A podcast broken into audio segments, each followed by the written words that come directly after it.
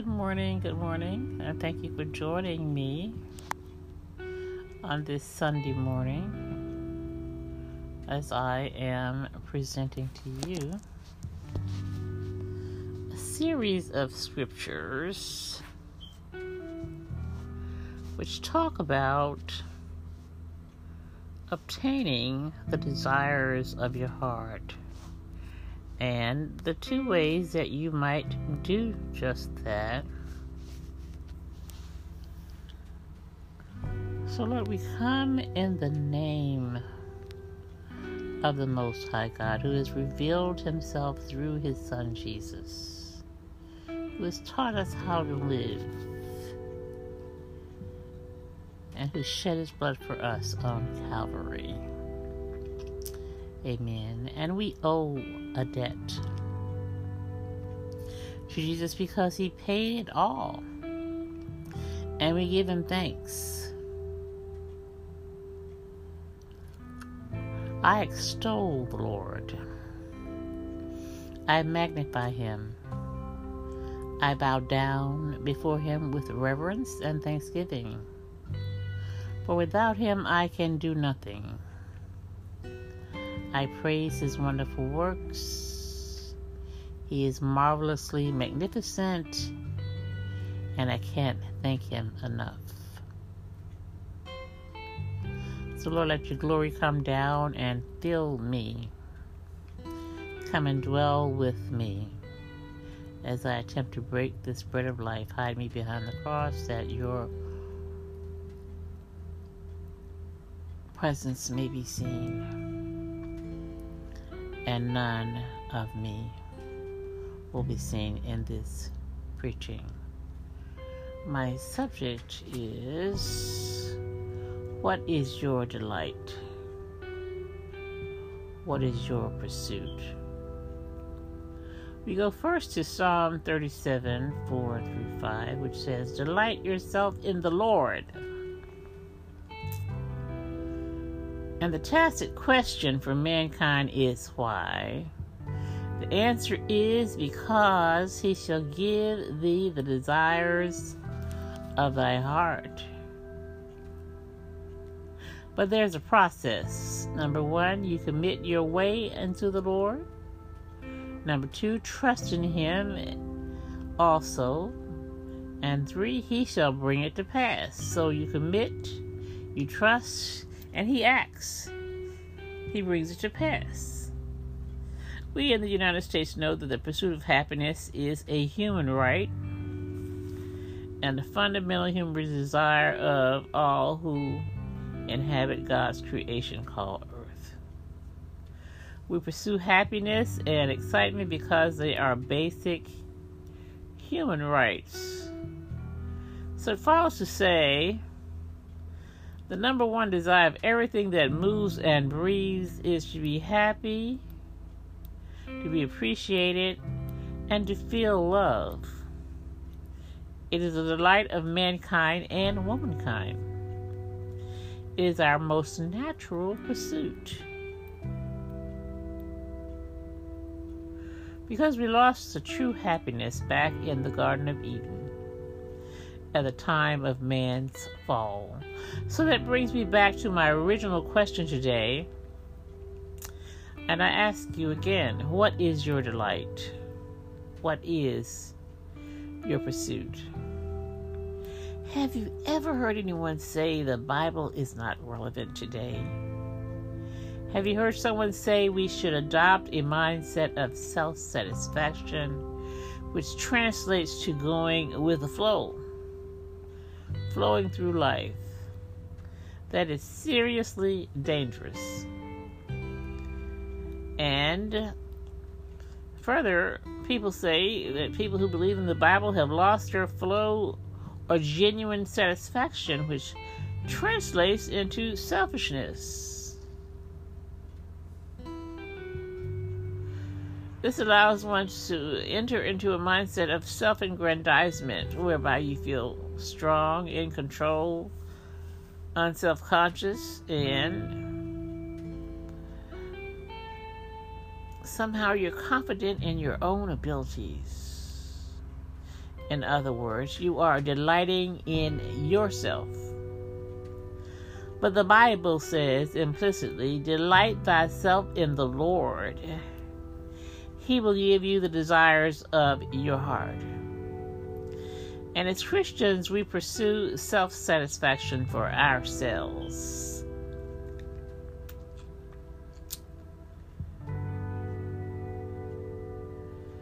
Through Christ. we are to follow Matthew 6:33, which explicitly says, "Seek first the kingdom of heaven and all those things will be added to you."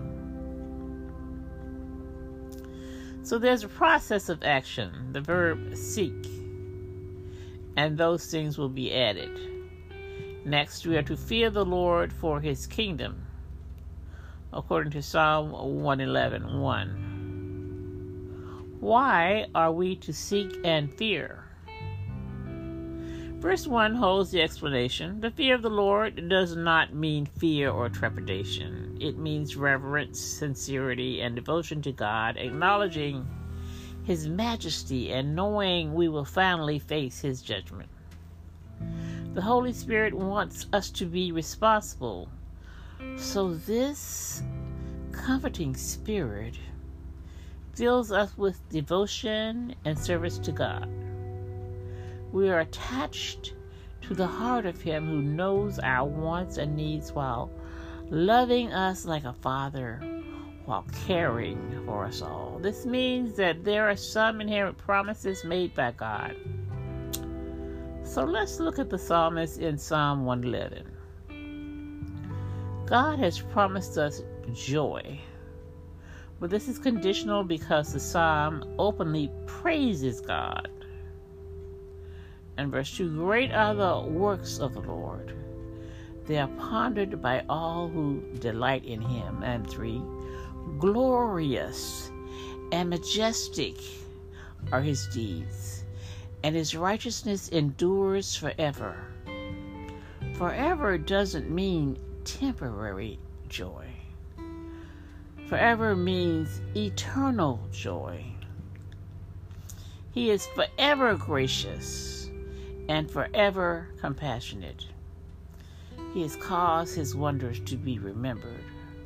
The Lord is gracious and compassionate. And five, he provides food for those who fear him. He remembers his covenant forever. Making this relevant for us, today. Do you remember what He has done this day for you?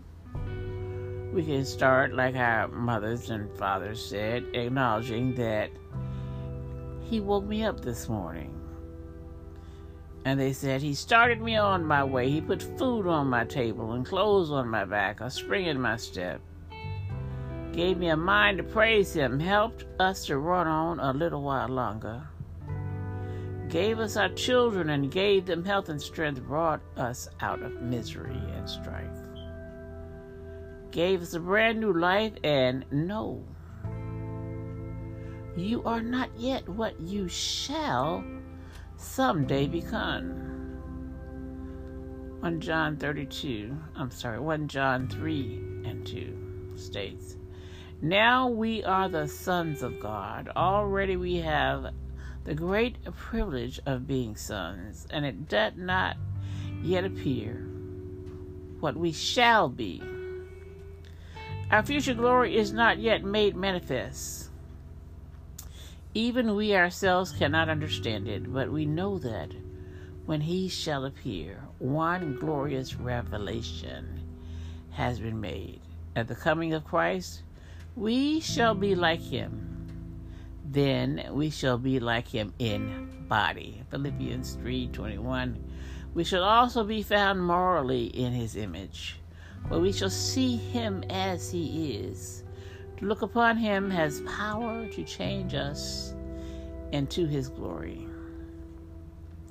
Remember when his people grumbled with hunger and he fed them with bread from heaven. When they groaned with thirst, he squeezed water from a rock how he rode a thunderstorm to Sinai and ignited the top of a mountain, how he spoke in thunderclaps out of a cloud of smoke. How he called Moses into a tornado of fire so that he could give him the commandments etched on stone by the finger of God Himself.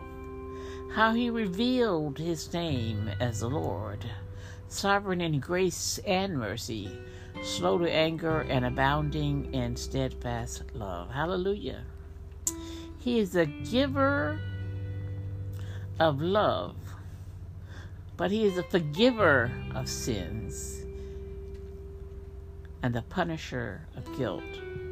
Look at God. Do you remember that He led the Israelites into a land that flowed with milk and honey and gave them rest? But this psalm is not merely about the past. We're also directed to the future with five forevers. His righteousness endures forever. In verse 3, he remembers his covenant forever. His precepts are established forever, verse 8. He commands his covenant forever, verse 9. And his praise endures forever, in verse 10. To go back, you may achieve selfishness by doing something that satisfies you, like eating, or something physical but the Bible says that knowing God in Psalm 111 gives us wisdom and understanding. The fear of the Lord is the beginning of wisdom, and a good understanding have all they that do his commandments. His praises endureth forever. Wisdom teaches us that the Lord God is to be praised for his works. Praise for his works and we emphasize the HIS because praise ourselves only eradicates the work of God with our ego. But my Bible tells me that He, not me, not you, but He knows what is best for me. And you missed that. It was a shouting moment. Hallelujah. Praise Him because He knows. Amen. 111.5 says, He hath given meat unto them that fear him. He will ever be mindful of his covenant. And you missed it again. A shouting moment. Hallelujah. It says he will be mindful, so you don't have to remind him with email or text. But the Bible in 111.7 says that the works of his hands verify judgment and all his commandments are sure. They stand fast forever and ever, and are done in truth and uprightness. Another shouting moment that you missed. Hallelujah. Wisdom in the scriptures sense is a virtue which makes a good man, makes him virtuous only through practice. It is not automatic. You must practice. The fear of the Lord means we love God in our hearts, but also serve Him with devoted, unselfish hearts. And seven, the works of His hands verify and judgment, and His commandments are sure. They stand fast forever and ever and are done in truth and uprightness. It is the highest good where everything else falls short because He paid it all on Calvary where sin has lost its crimson stain, and he washed it white as snow. He paid it all, and no debt to him is owed except to praise him. And Psalm 111 says, He sent redemption unto his people.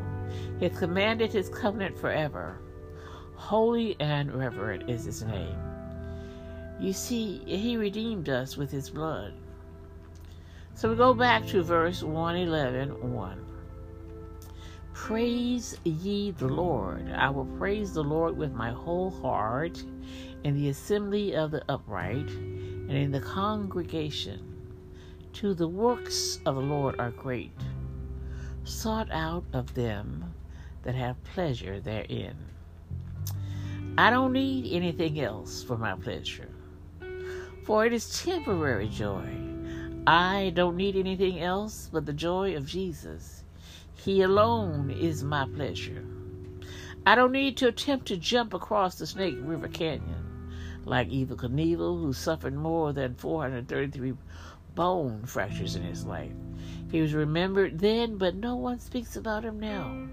But the joy you receive in knowing Jesus, the Son of the living God, outshines any physical feat or fascinating stunts, not by someone called evil. God will teach you what real stunning is about. If you ever think of the dangers of living without God, that is a stunt.